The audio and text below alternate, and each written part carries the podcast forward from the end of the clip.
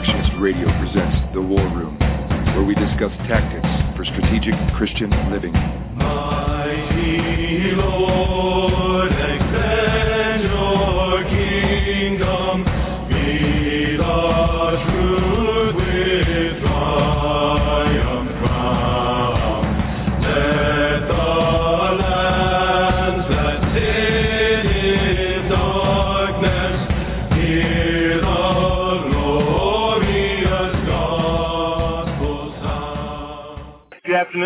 Welcome to the War Room. This is Bill Evans. I'm in uh, Ruther Glen, Virginia, between Fredericksburg and Richmond. And on the line with me is Mike Gully. Mike is up in, uh, are you in Quebec? I'm in Ontario this time. Well, Mike, welcome to the War Room. Thank you, Bill. I was thinking of several things about Mike. I was thinking the idea of being busy versus the idea of being productive, uh, you know, or effective. But Mike is a homeschooling father of how many do you have in your family now, including foster children?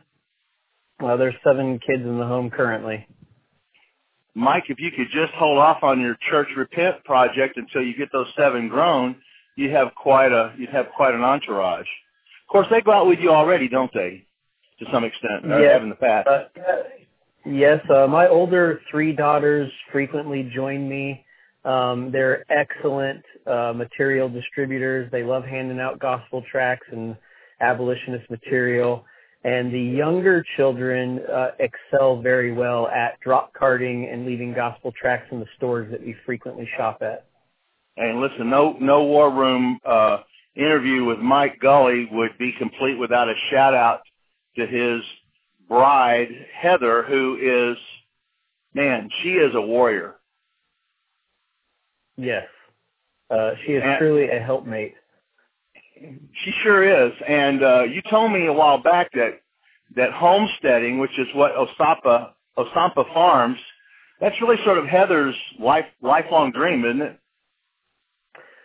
Um, I'm pretty sure she was the one who initially seeded the idea in my head of kind of being somewhat uh, uh, self-sufficient and like productive as far as uh, farming and homesteading goes.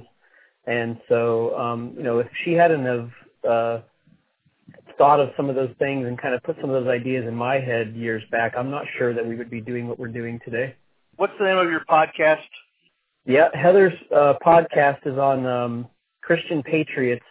ChristianPatriots.org, I think is the website, and it's uh, Christian Patriots is ran by uh, Daniel Crane, and uh, her podcast on there is called Battle Ready Homestead, and it's at 6 p.m. Central on Saturday nights, uh, where she talks about everything from just general homesteading to homeschooling to natural remedies to sometimes we talk theology, um, all sorts of different topics.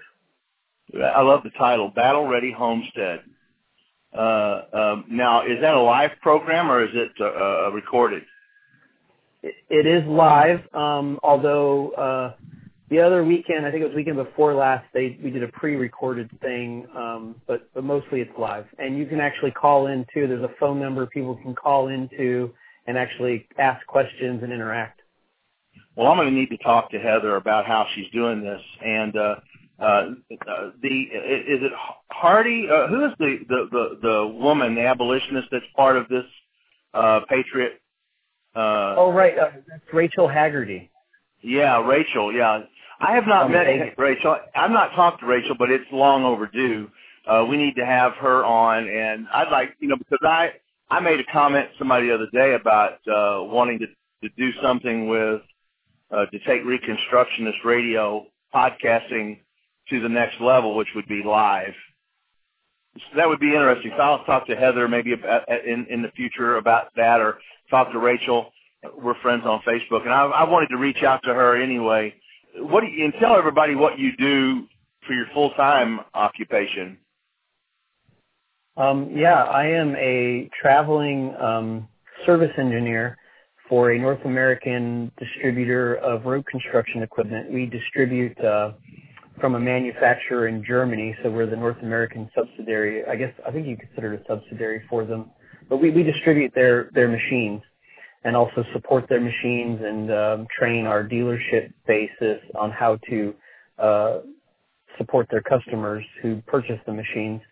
Um, we don't work direct with too many customers anymore, but in in essence, I am a uh, electronic troubleshooter technician. I work with hydraulics, mechanics, um, pneumatics, and uh, also road construction applications, uh, milling, paving, um, reclaiming, all sorts of stuff. Now, do you have to speak or read German? No, uh, but that would probably help occasionally. Um, but no, everything's translated. The German uh, company has a translator. They they translate all their material into English and French and Spanish and all that. And you're a you're an Air Force vet, right?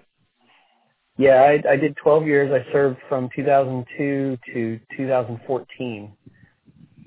Right, and and and and more of that will be coming in in uh, Mike's pending uh, once dead testimony, which he's promised me that sometime uh, before the second coming, uh, he is going to have that. But Mike is so busy, and one of the reasons why I wanted to have Mike on the War Room is because I think in some respects, and I, I told Mike I, I frequently embarrass my guests, but but Mike is something of a a hero of mine in the sense that I think he epitomizes preparedness and uh, being instant in season and out of season. From my from my perspective, now there may be a few exceptions to this, but it is a matter, I guess, Mike would say, of of, of, of personal discipline, but and, and passion and and absolute conviction. He doesn't go anywhere where he's not prepared to engage people, either with literature or with a ready-made Holy Spirit inspired impromptu exhortation. Tell us, tell us about your preparation. Just give us some real tactical. I'm not, I'm not here just to blow you, blow up your balloon or anything, but just t- tell our listeners, Mike, abolitionists and reconstructionists, uh, uh, listeners to the podcast who are maybe abolitionists in sentiment. They philosophically subscribe to all the tenets of abolition. What is the next step, brother? Tell people how to arm for battle and what's involved in actually pushing back the darkness. As far as your Right. preparation, as you leave your your homestead and go out into the world, uh, whether it's to the store, whether it's to the gas station, the post office, the your local General Baptist Assembly, or to Toronto, Canada. What what, what sorts of preparations or steps does Mike Gully take before he goes out the door? Right. So, um, well, I, I would say uh, Isaiah Isaiah 59, and I'll just start there. It's something that I was reading years back uh, when I first came to abolitionist. I first started really reading the prophets heavily, um, Isaiah, Jeremiah, Ezekiel, and so on, Amos, and and and Micah, and all that. And uh, Isaiah 59 stood out to me, and I forget which which verse it is off the top of my head, but it's right there in Isaiah 59, and it says, um, uh, "Righteousness stands far off, and and uh, justice is turned back. Uh, for truth has stumbled in the street, and uh, equity cannot enter."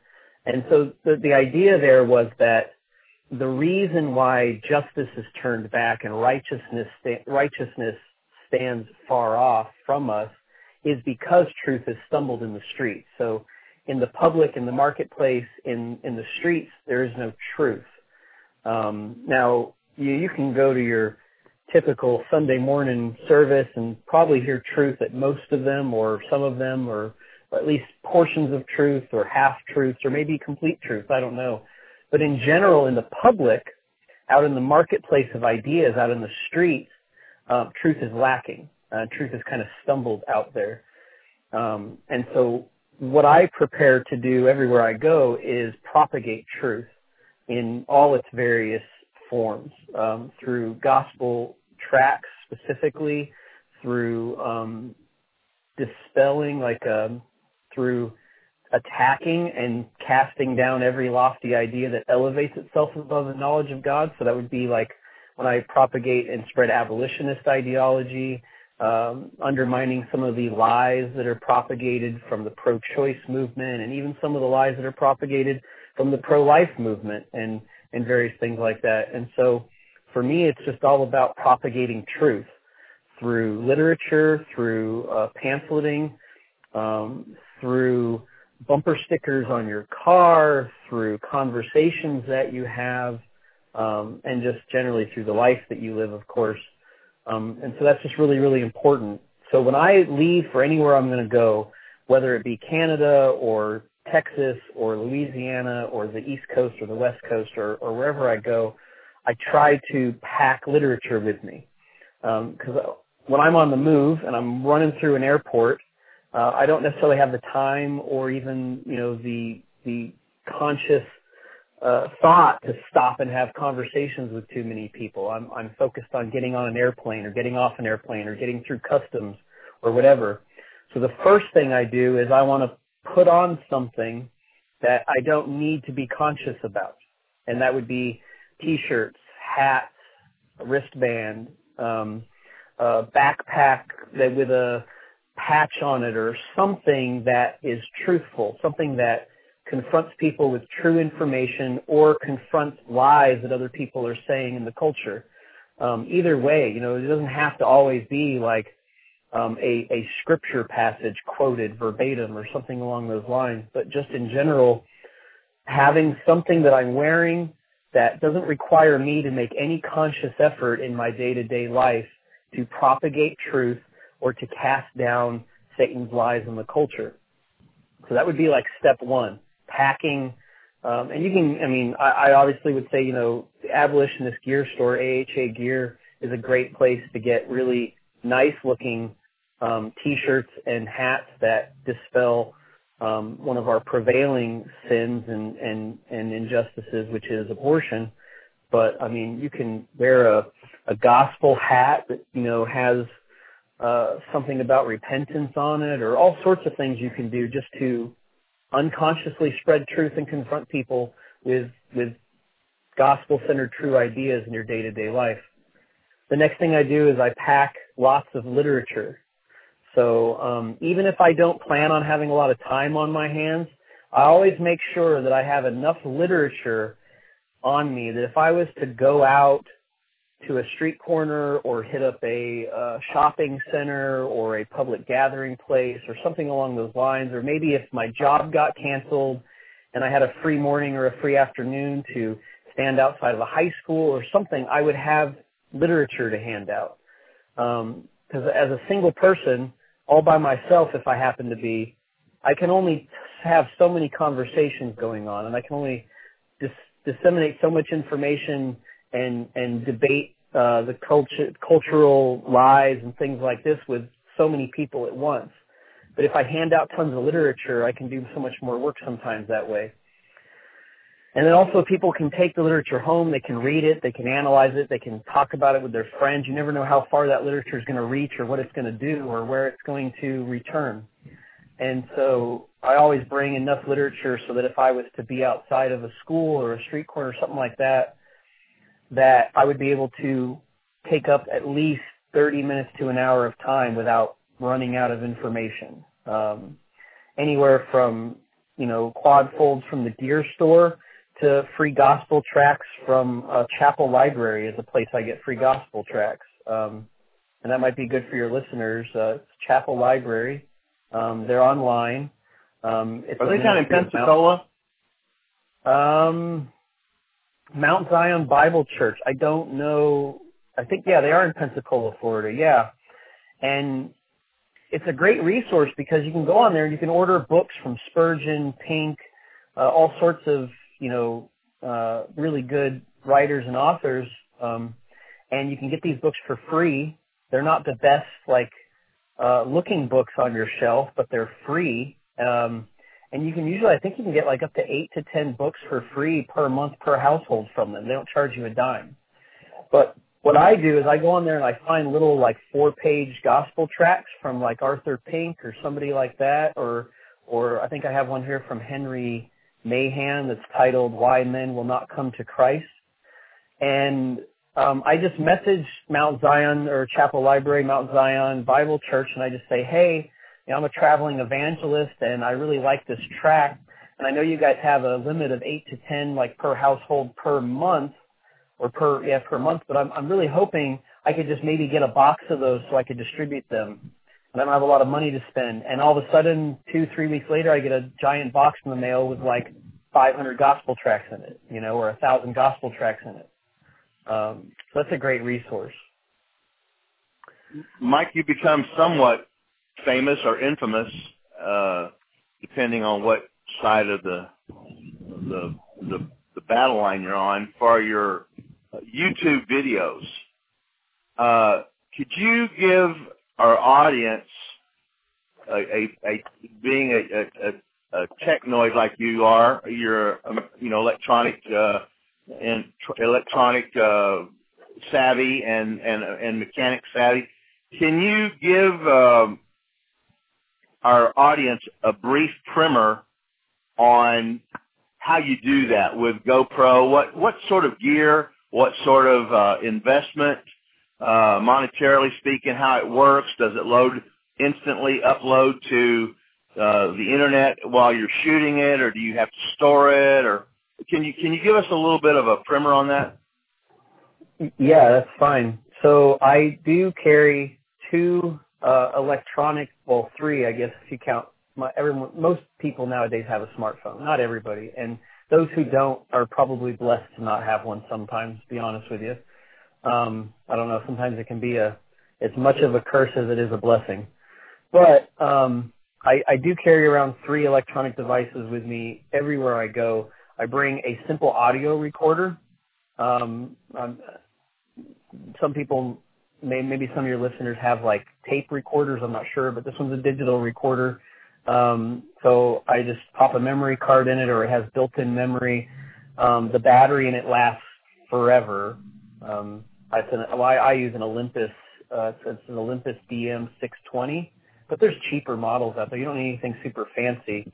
And for me, I always keep my audio rep- or audio recorder going. Uh, I put it in my pocket, or I put it in my bag, or somewhere where it'll pick up audio, and I pretty much have it recording the entire time I'm out. I don't do that because I'm afraid of something or anything like that, but especially if I'm I'm oftentimes all by myself. Um, you never know what the police may try to pull on you. You never know what kind of legal trouble you might get into. Um, you never know what kind of awesome, fantastic conversations you'll get in that are that are edifying to other believers to share with them. Um, you might find a, a a pastor comes across your path and he's and you're just like where are more pastors like you in the world you know and and he just encourages you and edifies you while you're out and about and you want to share that with others and it's nice to have a record of that to do so. Um, and then also the i would say the main reason and this is important the primary purpose of my recording is so that i can analyze myself um, so that i can listen to how I spoke and what I said and how I quoted scripture and how I compiled ideas so that I can get a better um, grasp on how to be better in the future. And then also for accountability. So I send most of my audio recordings or video recordings to a group of believers um, from Idaho to Oklahoma to Texas to all over the place. There's about six or seven of them or so, eight people.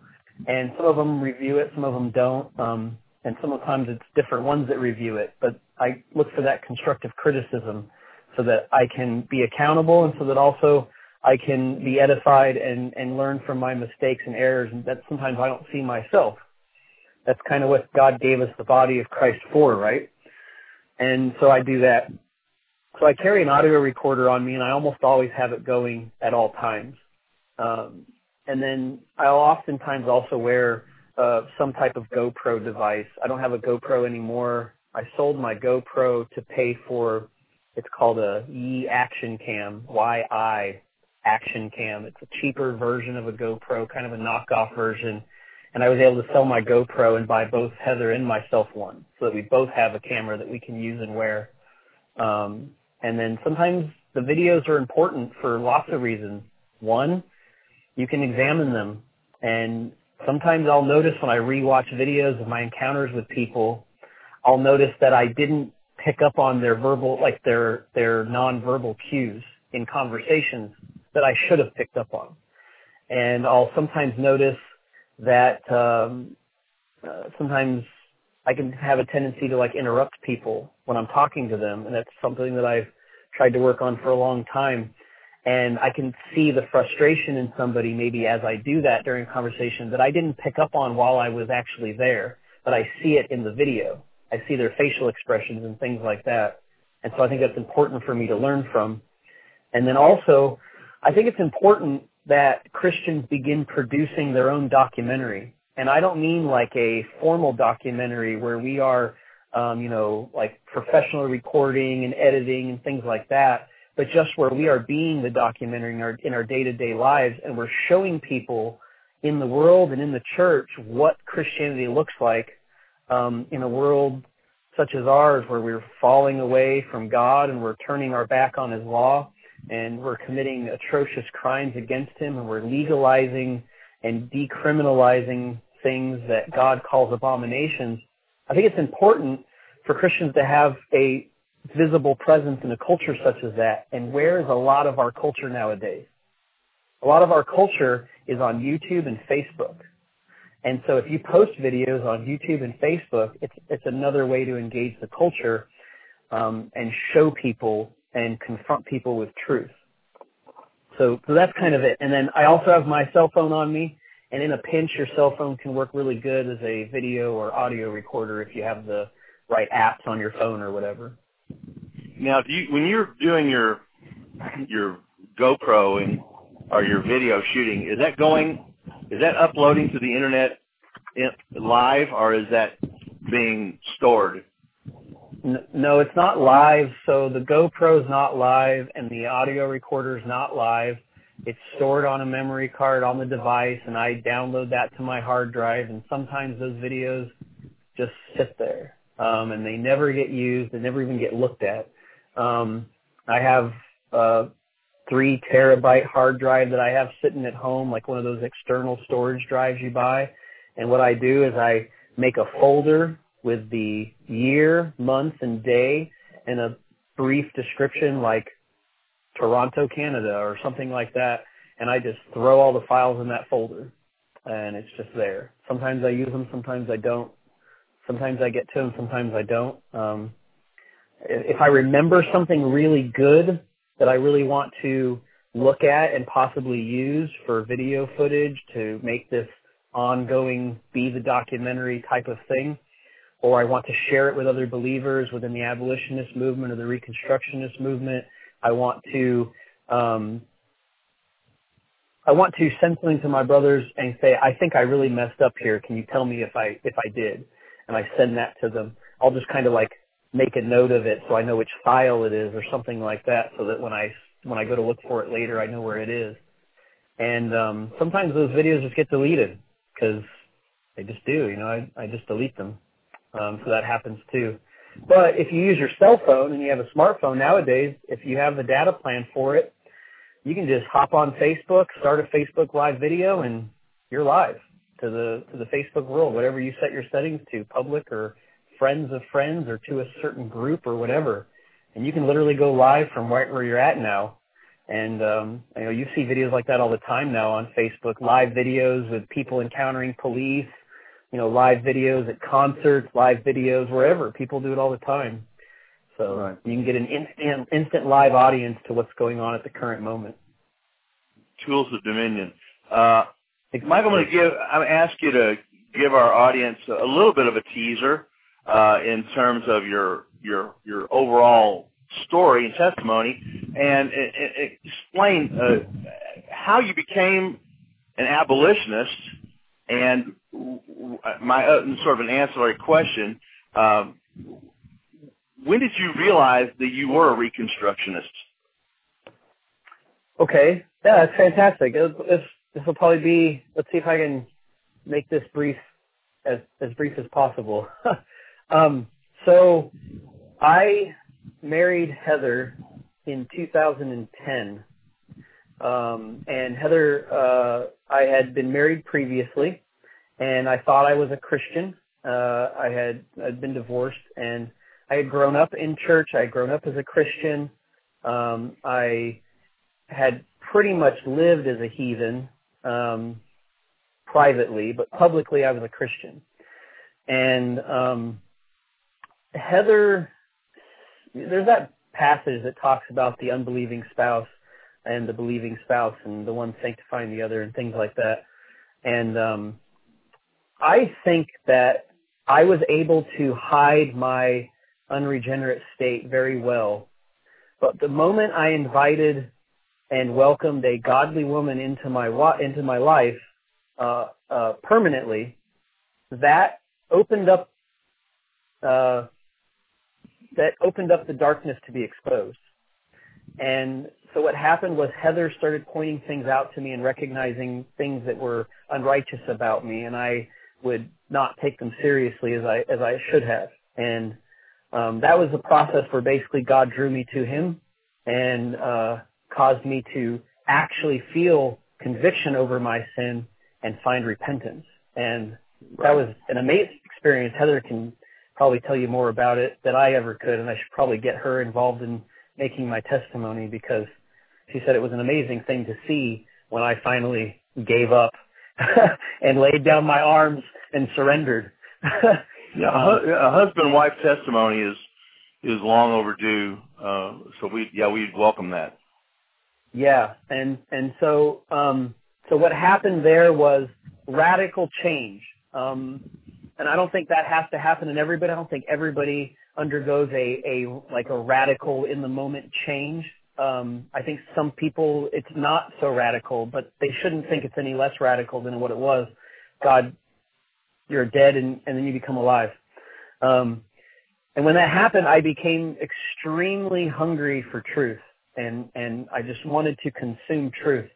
Uh, I was reading chapters and books of my Bible every day, um, just immersing myself in the Word.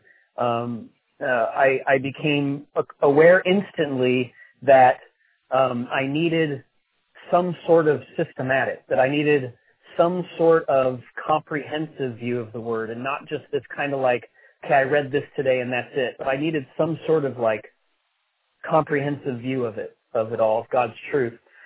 So I sought out to find systematics of sorts, and I think I, I think the first systematic I went through was Wayne Grudem systematic, which I don't no longer recommend, but um, for for various reasons that hopefully most of your listeners listeners would be aware of as reconstructionists uh, um, of some of the problems in in in, in Mr. Grudem's systematic. But nonetheless, I I listened to all of his lectures, all 72 hours of his lectures during my commutes to work and back, and, and started getting a more comprehensive view of the scriptures and of doctrines and of theology. Um, interestingly enough, I something I remember it's a YouTube video or whatnot, but it was uh, I started getting uh, interested in presuppositional apologetics, um, and in getting interested in presuppositional apologetics, I was drawn to Van Tillian um, uh, apologetics, uh, Greg Bahnsen and Van Til. So interestingly enough, the first real book that I really read outside of the Bible that was really heavy was Van Til.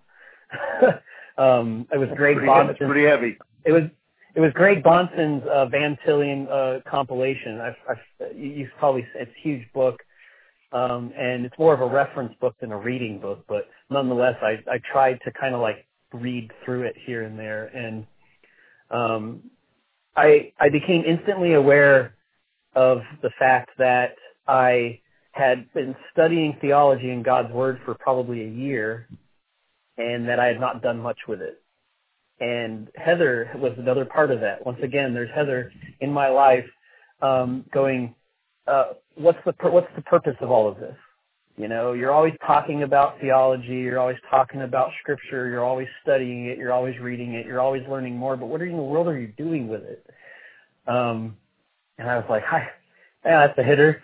that's a strong hitter right there. What in the world am I doing with this? Absolutely nothing. Um, and I think it was a quote that uh, we heard from um, Ray Comfort uh, when we were studying some of his um, good person test type of apologetics, a type of uh, gospel presentation, which was a quote from Spurgeon, I think it is, which is, you know, if you don't have a heart for the lost, like if you don't care that people are dying and going to hell every single day around you, then you're probably not saved.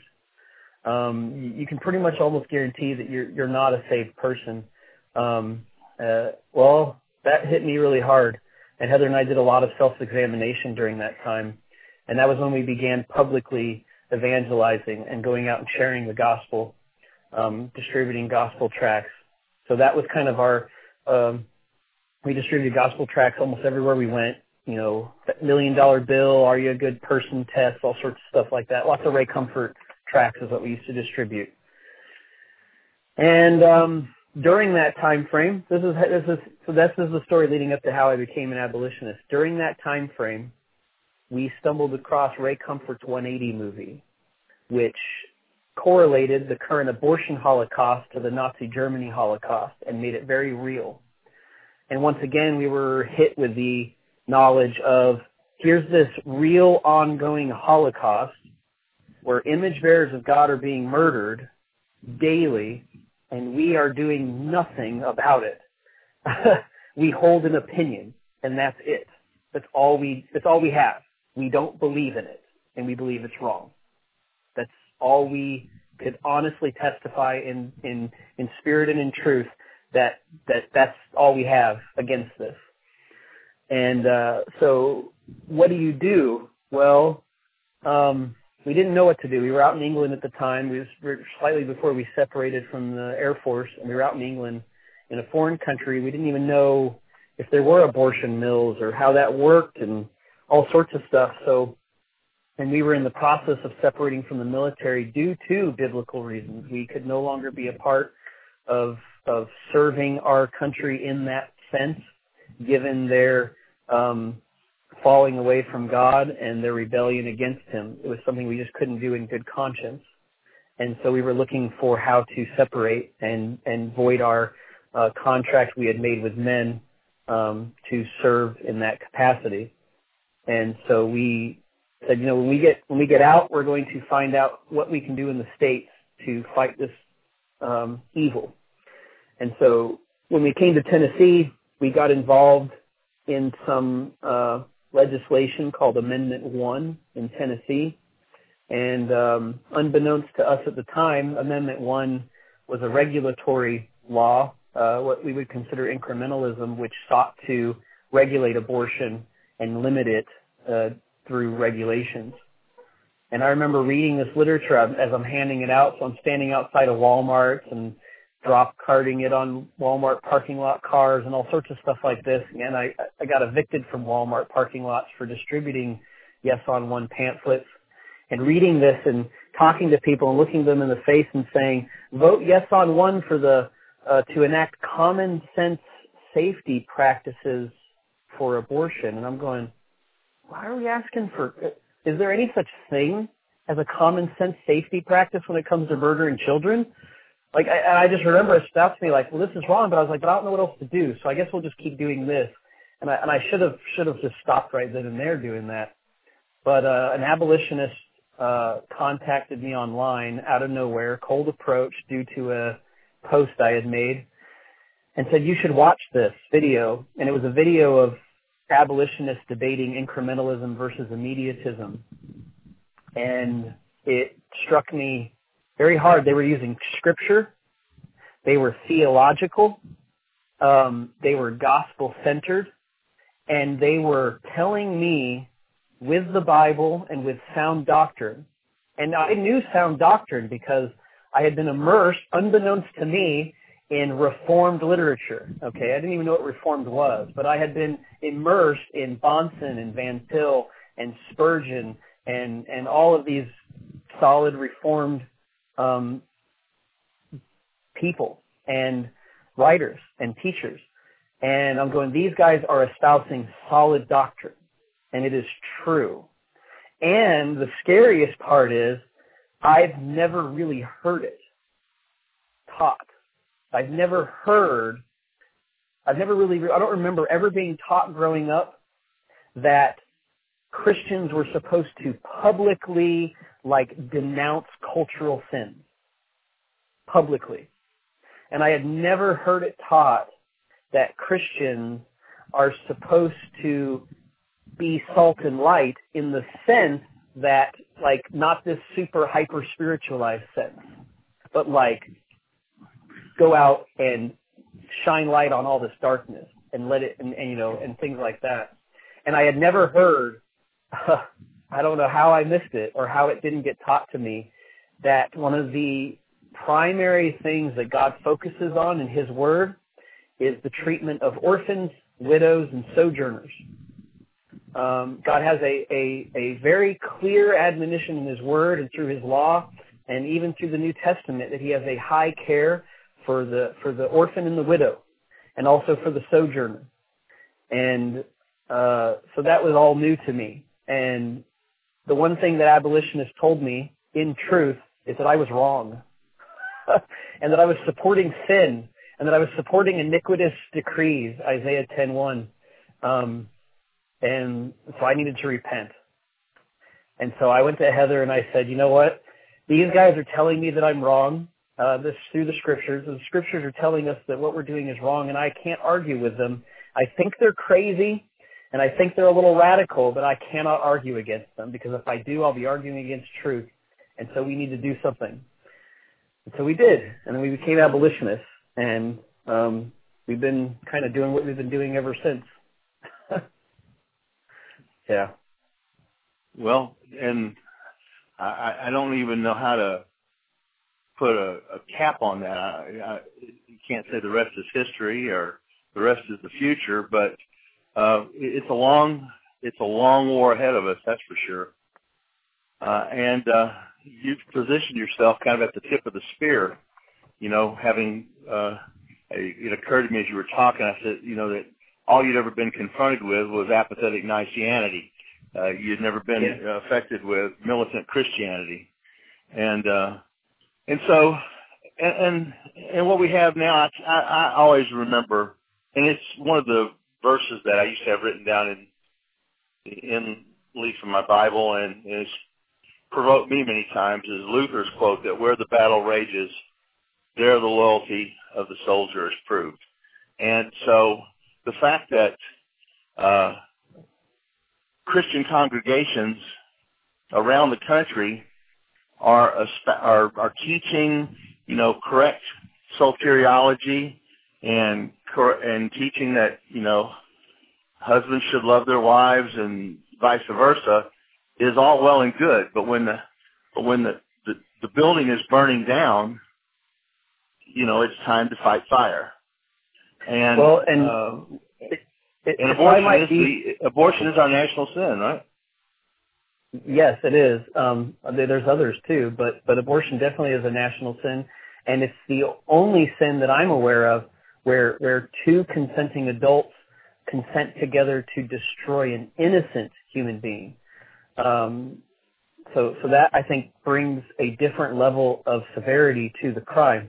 Now, if if I could be so bold as to say that the one thing that lacked in the example I saw from lots of the what I didn't know to be Reconstructionist literature that I was reading is to me, and this is why I'm so glad that Heather was in my life to go, what are you going to do with this?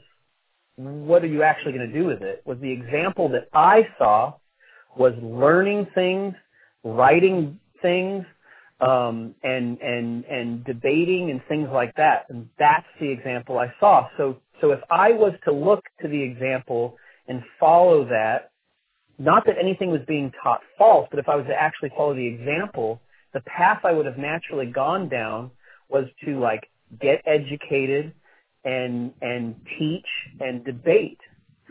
But I think that what abolitionism did for me was bring this other um, aspect into it, which is the day-to-day battle and practical application of it.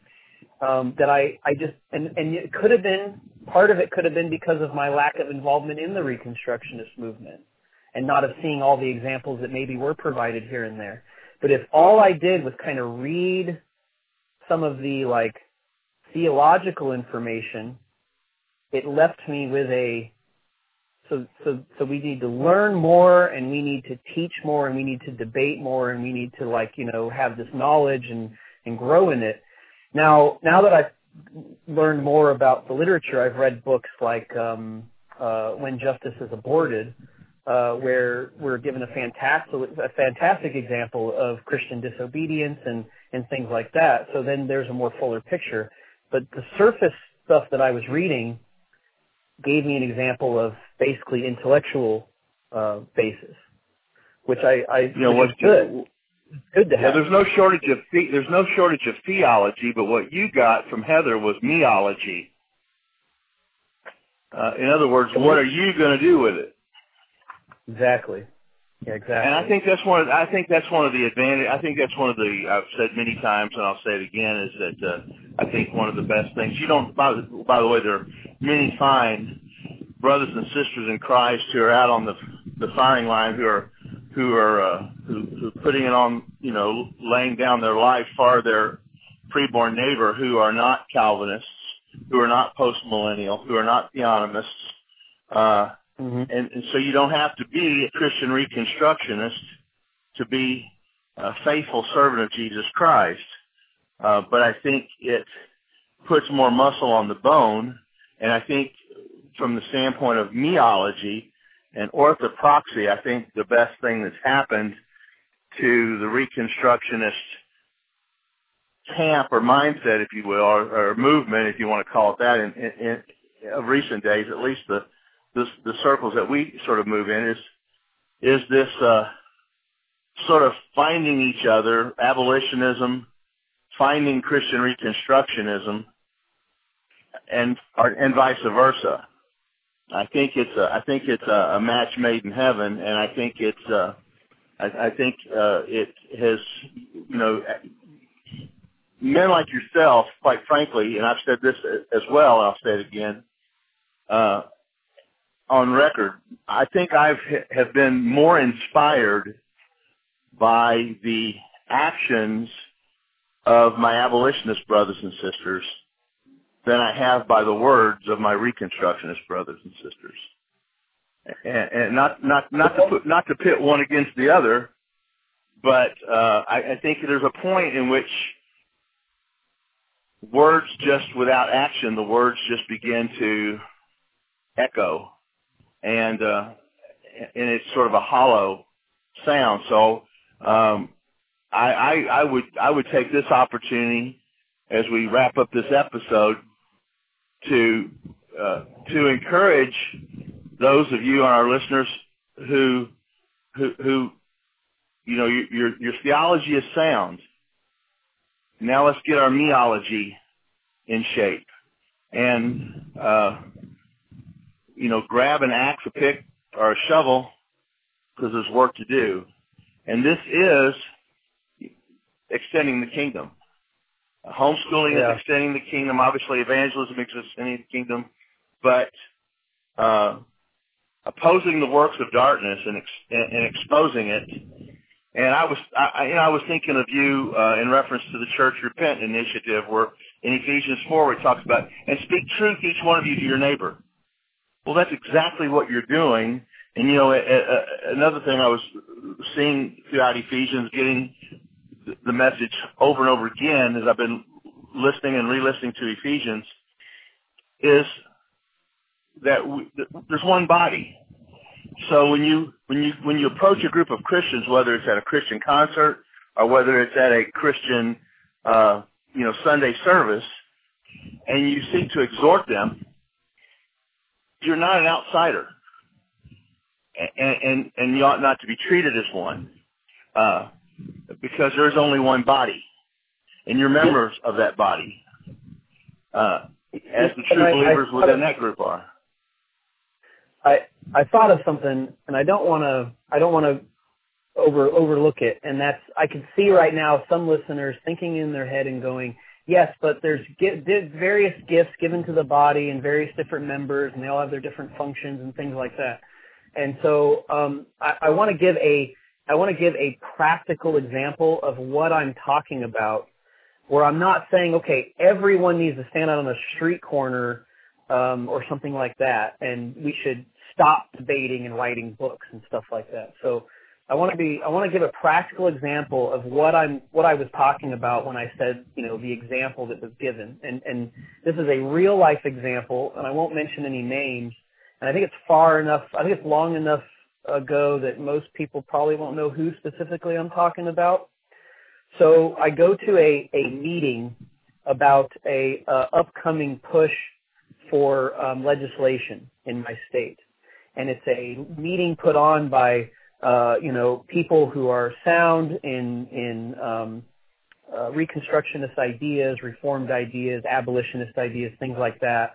And you know we go to this meeting about how to how this is going to work, what it's going to look like. We're strategizing, right? And we're learning what the strategy looks like so that we kind of know where our place is and how we can form and function within the strategy and, and things like that. So this is all good reconstructionist type of things. You're having a strategy session. You're considering how to put biblical ideas into action legislatively and things like this. It's all good. Making sure that the entire group and team is on the same page and knows where the the thing is heading and everything like that. And then there's a parade outside after we get done. So some of us go to the car and we grab our signs and our literature and we start walking up and down the sidewalk to the parade, handing out literature, holding our signs, grabbing our amplifier and preaching and things like this, right? It's just kind of what we do and we just spring right to it like Nashville because it's, it's, what's the big deal? We have everything in the van ready to go. We brought signs with us. We didn't know if we needed them. You know, we brought amps with us. We didn't know if we were going to use them we bought tons of literature. We didn't know if we were going to have anything to do with it, but it's there. It was in the car. So we go and we grab it. We head out to the street. And what I'm talking about now here is these guys who excel at speaking and motivationally speaking. So they, they do a really good job of standing before a group of people and, and speaking in such a way that motivates them to action, right?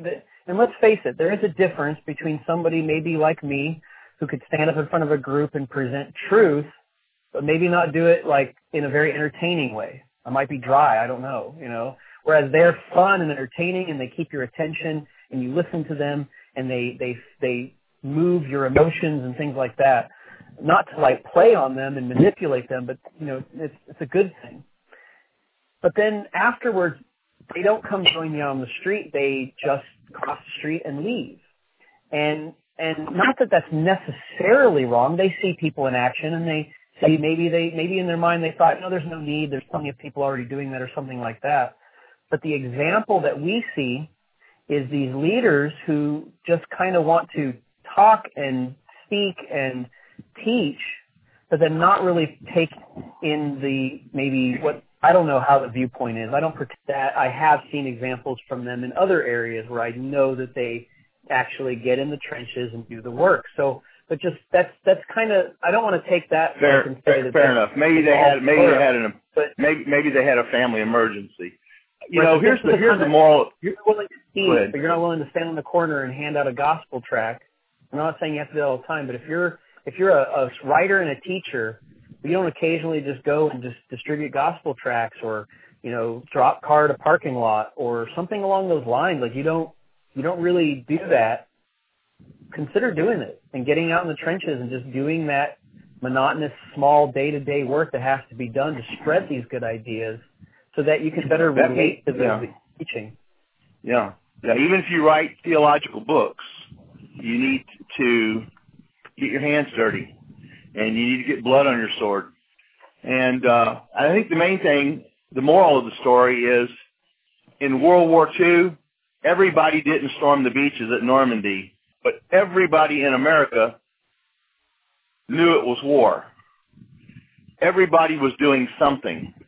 The kids were collecting cans or tires.